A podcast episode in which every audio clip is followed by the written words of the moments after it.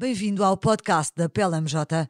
Damos voz ao que interessa, ao que faz mover o país para lá da espuma dos dias. Os negócios, a comunidade, o empreendedorismo, a sustentabilidade, a arte. Partilhamos saber que é feito de experiência e que serve a todos. Move-nos a coragem para imaginar o amanhã e a vontade de criá-lo hoje. Juntos, a comunidade, os clientes, a PLMJ, a Fundação PLMJ, geramos impacto. Fique desse lado. Bem-vindo ao podcast da PLMJ. É o tema quente e, porventura, um dos mais críticos, não só para Portugal, mas para a economia mundial. A cibersegurança ganha o estatuto de prioridade da governação de Estados e das empresas. Não é para menos.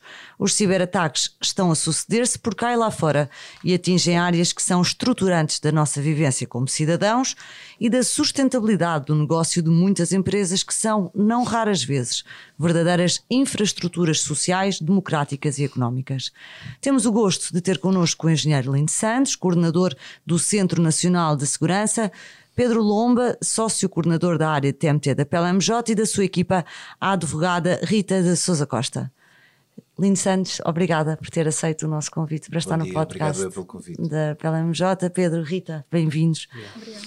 Lindo Santos, começava por si. 2022 é definitivamente o ano da cibersegurança.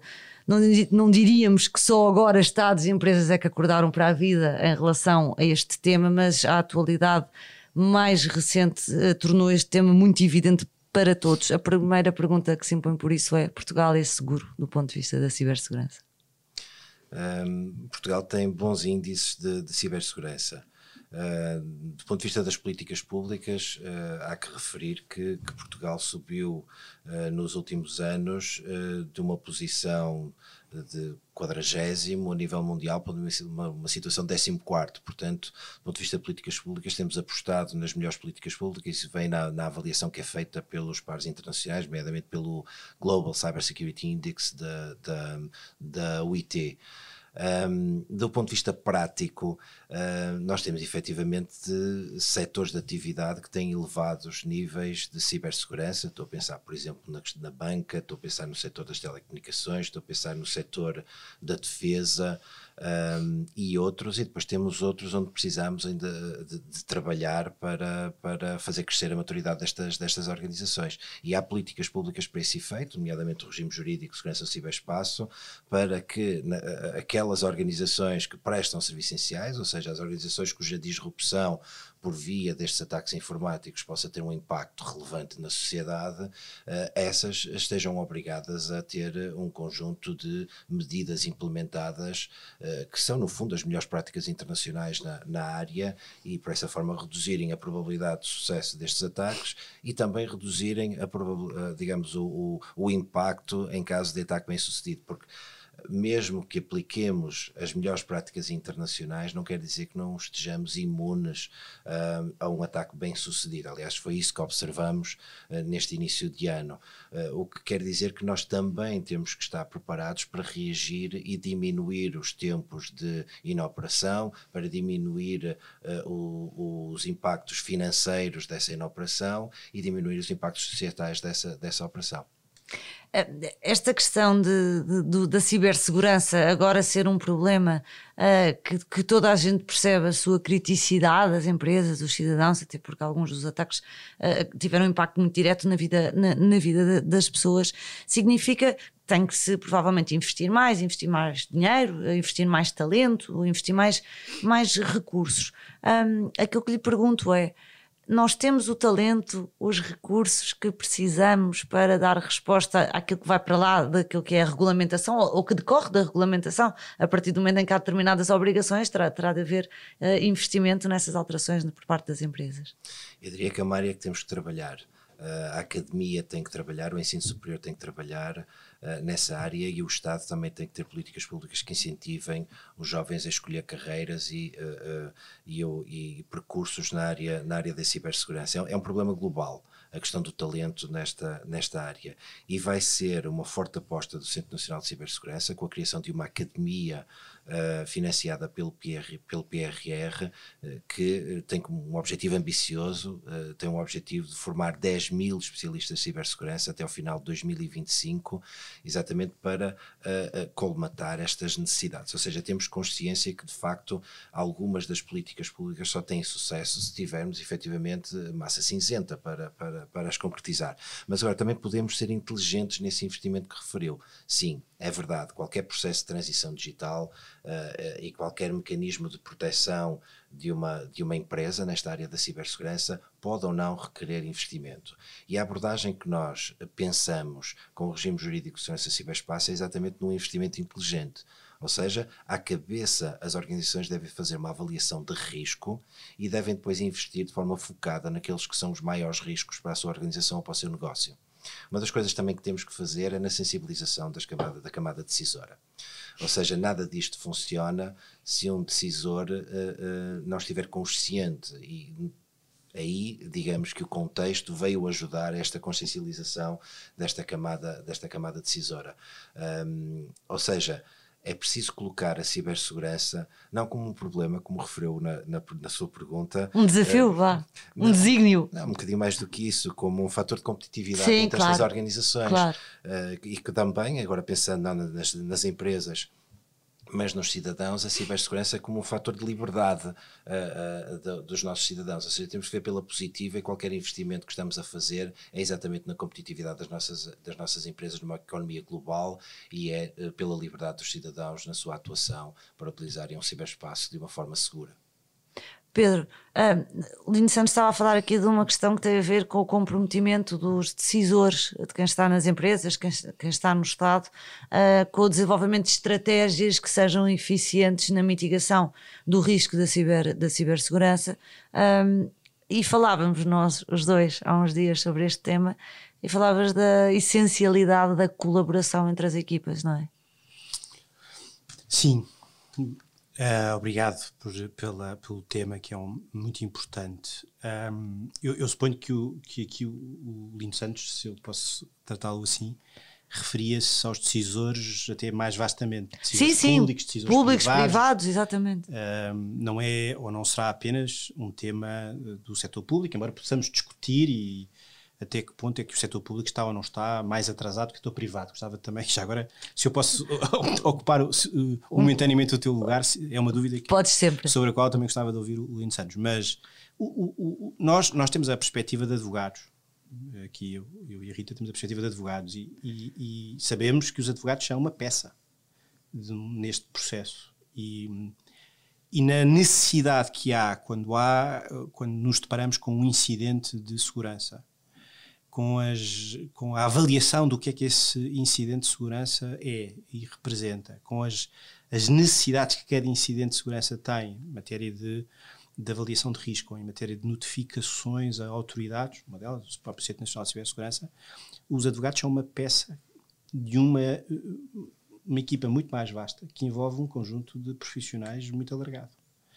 Uh, os advogados externos e os advogados internos nas, a percepção que nós temos é que nas equipas, nas empresas, é, é muitíssimo importante que um, na preparação e na resposta efetiva a um incidente de segurança que, que as coisas sejam muito bem aliadas e que haja uma com grande confiança entre todos os membros dessas equipas de, de, de, modo, de modo a garantir que a resposta é a mais eficaz possível. Isso, isso, mas isto é uma é um, um ensinamento e um princípio que vale para a cibersegurança como vale para outras situações de crise. No fundo, aqui não sei se há alguma especificidade na cibersegurança ah, ah, nem que relativamente seja, a outras situações de, de, crise. Nem que seja visto de fora, o nível de tecnicidade do incidente de cibersegurança obriga a que equipas que às vezes estão menos habituadas a, a falarem umas com as outras sejam obrigadas a falar a mesma, a não, mesma tem, língua, nem que seja isso. Têm mesmo de falar, nós e têm mesmo de estar em permanente articulação. E as decisões têm que ser deliberadas coletivamente. Isso parece-me que, que tem que ser assim e é, e é, um pouco assim que nós vemos o papel do, do advogado. O advogado não vai tomar, do, do nosso ponto de vista, decisões de risco isoladamente. O advogado tem uma perspectiva sobre o risco, com certeza. Até porque há parâmetros jurídicos que nos ajudam a perceber o risco. Rita, precisamente falando de um, legislação, de regulamentação, é suficiente, está a par daquilo que é o, o, a criticidade uh, que é o tema da cibersegurança? Estou a evitar a palavra uh, problema. Eh, obrigada, Alexandra. Um, eu, eu, diria que o quadro jurídico, até porque é de fonte de direito da União Europeia, uh, quer tipo, o regime da segurança de ciberespaço que advém da diretiva NIS, quer o próprio Regulamento Geral sobre a Proteção de Dados, e por isso tem um conjunto de parâmetros jurídicos bastante alinhados. Uh, próprio, a própria diretiva NIS neste momento está, há uma proposta já da Comissão para, uh, para a nova NIS 2, por assim dizer, que ainda vem reforçar mais, portanto, uh, do ponto de vista da legislação, o problema não é, ou o tema não é a falta de, de regulamentação e de, e de legislação. eu diria que no incidente as primeiras horas são muito importantes. E aí, entroncando um pouco no que o Pedro dizia há pouco, eu diria que o, o advogado, enfim, todas as equipas, as equipas informáticas, as equipas ligadas mais técnicas uh, do, no âmbito do incidente, têm um, um papel importante uh, no sentido em que estamos, e agora entroncando o tema jurídico, a correr contra o tempo, porque ao nível das notificações, designadamente por exemplo, do Regulamento Geral sobre Proteção de Dados, no regime das telecomunicações é, é diferente, ainda é mais apertado, temos um prazo de 72 horas. E, portanto, uh, contados do conhecimento, naturalmente, e, portanto, cada minuto tem um peso muito grande. Uh, e eu diria que, que, que, o regime está nesse sentido alinhado e, e enfim, e que, e, e, que as empresas têm uma preocupação não só jurídica e de cumprimento jurídico, naturalmente, e designadamente das notificações, mas também de repor os serviços e de calcular os dados das pessoas. E reputacional? E reputacional. E reputacional. Uh, precisamente este mecanismo de reporte de, de acidentes, uh, pela experiência que já temos tido, é adequado? Eu diria que é muito importante e, e deixa-me deixa colocar a, tó, a tónica no, no propósito do mecanismo de notificação de incidentes. Um, o, o, que se pretende com, com, com, com a notificação de incidentes no âmbito do regime jurídico e aquilo que, por exemplo, está a ser visto agora na revisão da diretiva NIS, uh, tem um objetivo que não é, não é administrativo, ou seja, não, não, não se pretende, não é o ter não que é preencher um formulário, formulário e enviar à autoridade, não é esse o objetivo. Uh, e daí a diferença entre uma notificação uh, no âmbito do Regulamento Geral de Proteção de Dados e do, e, e do âmbito da diretiva NIS é que no âmbito do Regulamento Geral de, de, Proteção de Dados, normalmente é uma coisa que aconteceu, está feita e o, e o dano está e o dano é irreparável, portanto houve uma fuga de, de, dados pessoais e portanto há 72 horas para notificar, o que eh, é tempo suficiente para preencher o formulário. No âmbito de um incidente, as coisas podem não ser assim, porque podemos estar perante um ataque continuado que ainda está a decorrer e, uh, eh, um, ehm, e mais ainda pode estar a decorrer naquela entidade e mais 30 ao lado. Portanto, e, e esta, a Autoridade Nacional de Cibersegurança, ao receber estas notificações o mais rapidamente possível, uh, consegue perceber que não é um problema da empresa A ou do organismo B e é um problema um bocadinho mais, mais grave, que pode ser setorial ou até pode ser intersetorial, isto é extremamente importante para a resposta uh, a incidente, que é esse o objetivo. Ou seja, o nosso objetivo ponto de vista da resposta a incidentes, e é um instrumento que está criado na, na diretiva NISA, aliás, cada um, cada país tem que ter um ponto de contacto para resposta a incidentes e, e, e compõe uma rede europeia exatamente que partilha esta informação, um, tem exatamente este objetivo de reunir a informação, os indicadores de comprometimento, dados técnicos permitem uh, por um lado, perceber o que é que está a, a, a passar no, no, país ou na Europa, no limite, e por outro, ajudar a proteger outras que ainda não foram vítimas utilizando estes mesmos indicadores de comprometimento. Portanto, eu ficava aqui no objetivo e não, e não no processo de notificação uh, ou nos tempos. De facto, é isso que interessa. Uh, queria só reforçar aqui a. a questão da, da partilha de informação e do aproximar das comunidades técnica, legal, uh, da, da, componente de comunicação, que também é importante sim, sim. No, na, na, gestão de crises, uh, e até de outras comunidades que contribuem para, para, para a cibersegurança de uma forma holística, como por exemplo a investigação criminal, uh, ou mesmo a diplomacia, se estivermos perante um incidente, um incidente de grande escala, possa ser enquadrado uh, como ingerência de um, de, um, de um Estado terceiro, um, há de facto um esforço a fazer na linguagem utilizada e neste aproximar de comunidades que é, que é, que é essencial para a hum. eficácia do conjunto. Ou seja, as peças têm de alguma forma que ter a mesma ontologia, a, a, a mesma forma de reagir, e esse também é um trabalho que nós tentamos fazer no Centro Nacional de Cibersegurança, criando referenciais para estas diferentes componentes, como por exemplo, percebemos dos, e é uma lição aprendida dos incidentes que tivemos um, no início deste ano, mas também alguns uh, do, do, ano de 2021, que precisávamos de criar um, um referencial relativo à comunicação que a organização faz no, no, quando sofre um incidente de grande, de grande escala. Mas já agora estou curiosa, é, é, um procedimento, imagina, uma espécie de toolkit como lidar com um incidente dentro da organização, o que Exatamente. é que acaba... E como comunicar com o exterior. Portanto, é um guia de boas práticas. Um guia de boas Muito práticas, bem. é um referencial. Portanto, nós produzimos referenciais, eh, depois são usados ou não, ou são adaptados dentro, dentro da organização. Promovemos que haja transparência, que, que haja publicidade uh, uh, do que está a acontecer, como forma de serenar a população e, de alguma forma, dar conta daquilo que está a ser feito perante a sua base de clientes e perante a população em geral. Portanto, há aqui umas preocupações que nós temos relativamente à forma como as organizações lidam, quer do ponto de vista de comunicação, quer do ponto de vista técnico também. E as duas coisas não são indissociáveis isso é útil para as, para as pessoas não irem para o LinkedIn uh, começarem logo a classificar o incidente de uma determinada como forma. Não, é, como é, terrorismo. Ou como até porque até porque uh, a própria tipologia dos incidentes é uma questão de certo modo pode, não sei se se pode dizer que está a mudar mas os incidentes ou que pelo menos nós entendíamos que eram incidentes de ransomware, com pedidos de, com chantagens e pedidos de resgate, etc., não é necessariamente assim. E em Sim, muitos temos, casos não é assim. Sim, temos, temos alguns dos incidentes que tivemos no início deste ano um, pareciam à primeira vista uh, casos típicos de, de ransomware, portanto, um esquema em que se torna inoperável uma rede de comunicações ou um conjunto de sistemas e há um criminoso que pede um resgate para, para libertar esses mesmos dados e, e mais tarde viemos a perceber que, que, a motivação foi a destruição do cur dessa, dessa informação. E aí temos outro tipo de, podemos chamar vandalismo, podemos chamar sabotagem, Uh, temos outra nomenclatura, sim, mas precisamos de aproximar isso e precisamos um, de, de, de, fazer uma equivalência entre os ilícitos criminais uh, presentes e uh, a ontologia que usamos dentro da resposta a incidentes, que é um acordo entre todos os países da União Europeia. Sim. Aliás, produzido em Portugal. Sim, sim. Já agora vou uh, recuperar uma. Não que não tenha outras perguntas para fazer, mas a do Pedro era tão boa que eu vou recuperar.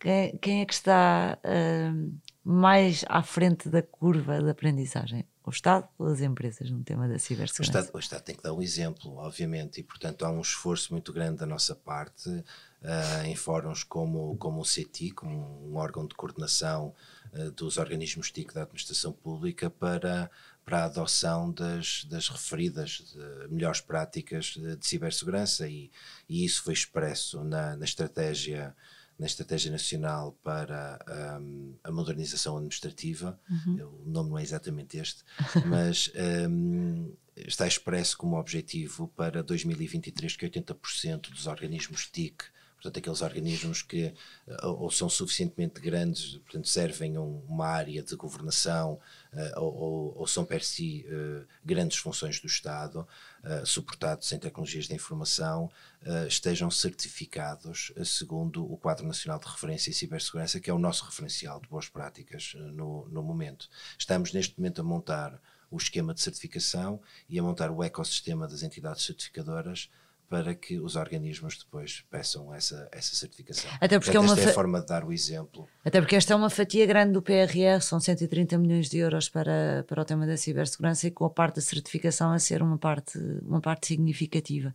Gostava de que, me falasse um que nos falasse um bocadinho do papel do, do Centro Nacional de Cibersegurança, uh, se, se tivesse que nos eleger duas prioridades para este ano, para 2022, já percebi como é a formação de recursos, Uh, e que mais? Mais duas. Uh, uma delas, um, um, a criação de um Digital Innovation Hub e de uma rede de centros de competência, ou seja, um, termos polos uh, em cada região do país de proximidade com o tecido local para prestar apoio para ajudar a procurar financiamento e para ajudar a implementar os instrumentos que criamos em Lisboa de, de forma central. Portanto, este é um forte, um forte investimento de proximidade com, a, com, o, com o com a administração local e com as empresas nestas, nestas regiões, e uma terceira, melhorar a visibilidade que nós temos sobre ciberespaço e, no limite, eh, tentar ter mecanismos, novas tecnologias que nos permitam, de alguma forma, antecipar mesmo alguns dos ataques. E daí a importância da notificação de incidentes rápida que alimenta estes processos de, de, de antecipação de, de ataques. Temos essas três áreas, portanto, a formação, o apoio às organizações com a utilização dos nossos instrumentos, mas também o desenvolvimento de soluções inovadoras, e temos aqui uma, uma parceria com a, uh, o Inove, com a Universidade do Porto, uh, com a Agência para a Modernização Administrativa e com o TICE e com a PwC, eh, na, na, criação deste Digital Innovation Hub que designamos de, de C-Hub. E, por último, a questão da visibilidade, de um, um serviço que nós temos chamado Panorama, cujo objetivo é prestar um serviço de alerta rápido uh, ao que são os operadores essenciais, uh, operadores de infraestruturas críticas e administração pública. Rita, onde é que aparece o, o advogado uh, nestes, nestes procedimentos, nestas tais 72 horas? Eu acho que. Podem ser menos. Podem ser menos, ou que por vezes podem ser mais. Uh, eu, eu, eu, diria que o advogado tem que ser, antes de mais, ter um papel de tranquilizador. Eu sei que é um pouco difícil nessas 72 horas em que uh, cada minuto passa a correr, uh, mas são 72 horas difíceis porque muitas vezes uh, as vítimas do ataque, vamos chamar assim, as empresas ou o Estado, seja quem for, ainda está a recolher elementos, não tem a certeza da tipologia do ataque, se caso só dias depois vai saber. no entanto, tem a guilhotina numa obrigação legal para cumprir. E, e, e, não só legal, como, como o Lino Santos dizia, também a importância da comunicação rápida também para, no, e no caso do Centro Nacional de Cibersegurança, para estar em campo e, e que é um, verdadeiro aliado uh, de todas, em todo este, neste contexto.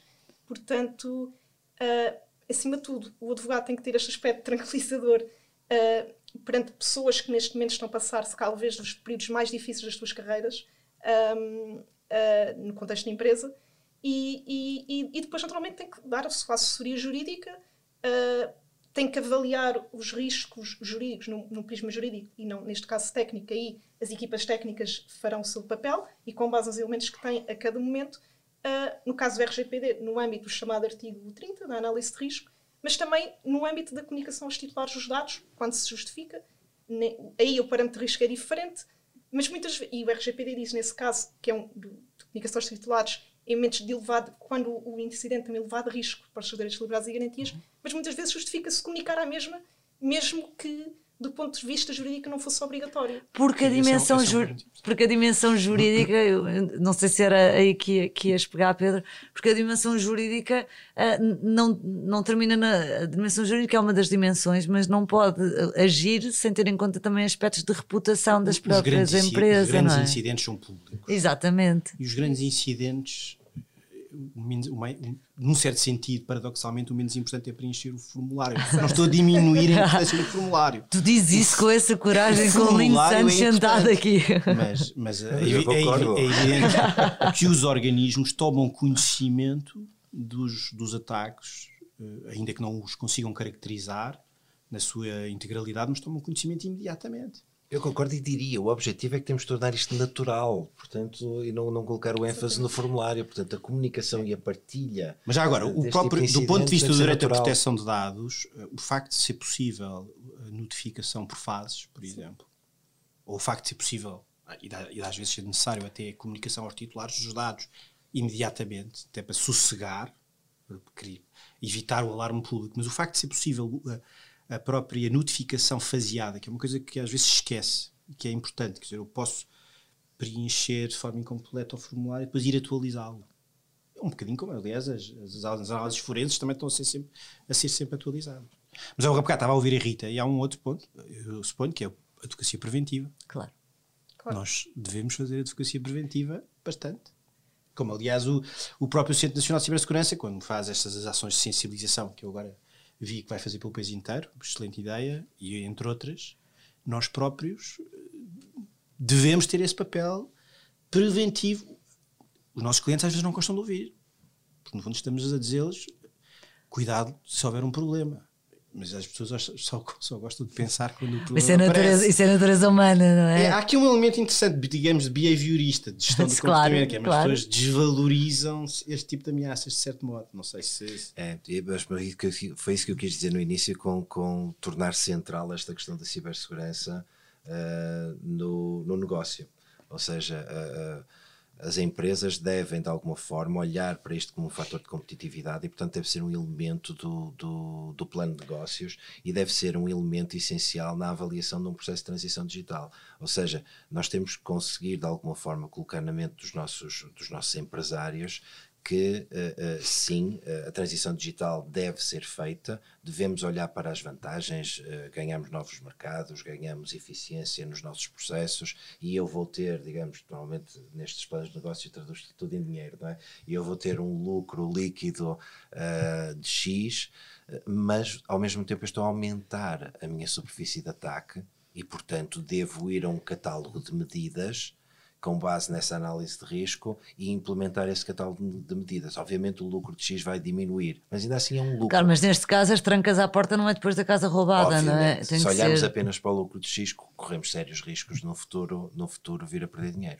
É, Tenho ouvido falar, e acabou de falar de novo nessa ideia, da- do impacto económico long run que a cibersegurança vai ter na, na prosperidade das próprias empresas. Se nós somos um ambiente seguro para investir, ainda mais num contexto de transição digital, todo, todo o PRR e investimento público está canalizado para, para a ideia de sustentabilidade e transição ah, digital. E aquilo que lhe queria ah, perguntar é se.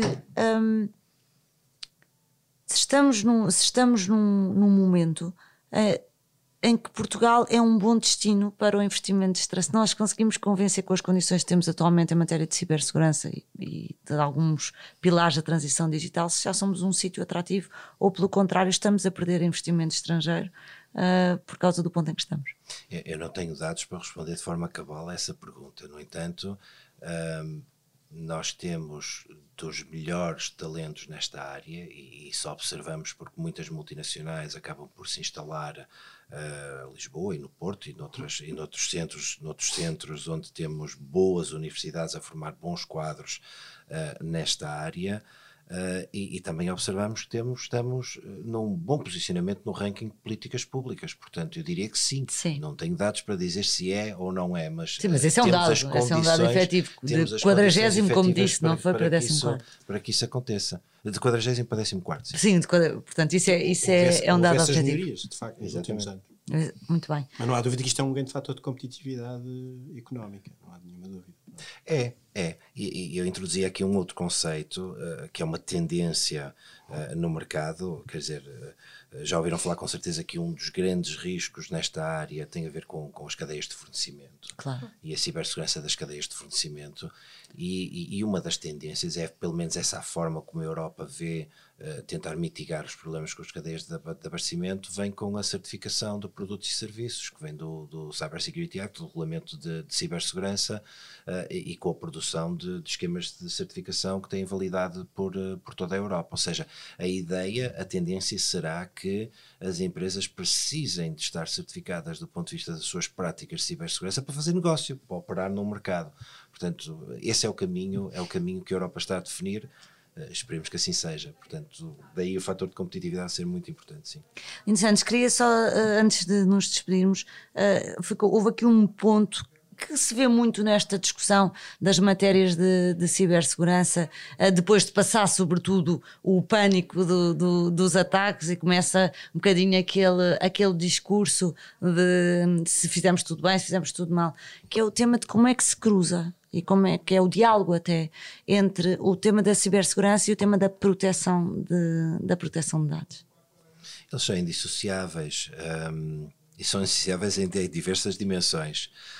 Hum, desde logo, eh, porque grande parte dos dados hoje em dia tem a, tem a forma digital eh, e, portanto, é um requisito pelo lado do Regulamento Geral de Proteção de Dados, um conjunto de requisitos e de medidas de segurança hum, que podem ser alcançados pelo lado da, da, da cibersegurança. Portanto, elas são, são, têm uma ligação hum, eh, umbilical. Por outro lado, ah, hum, também podemos ver na perspectiva do que são do que é a geopolítica dos dados, não é? E aqui temos temos de facto algum trabalho algum trabalho a fazer porque vivemos num mundo uh, globalizado com prestação de serviços digitais uh, aberta Uh, num mercado aberto e uh, temos uh, diferentes quadros jurídicos em diferentes regiões que precisam de alguma forma de ser harmonizados para que esse mercado aberto funcione de uma forma eficaz. Portanto, temos aqui diversas dimensões de, em que ligam a questões da, da cibersegurança com, a, com, as questões da proteção de dados. Portanto, estamos destinados a trabalhar juntos. Muito bem. Lino Santos, muito obrigada por ter vindo ao podcast Obrigado, da PLMJ, uma parceria com o Observador. Pedro Rita, muito obrigada.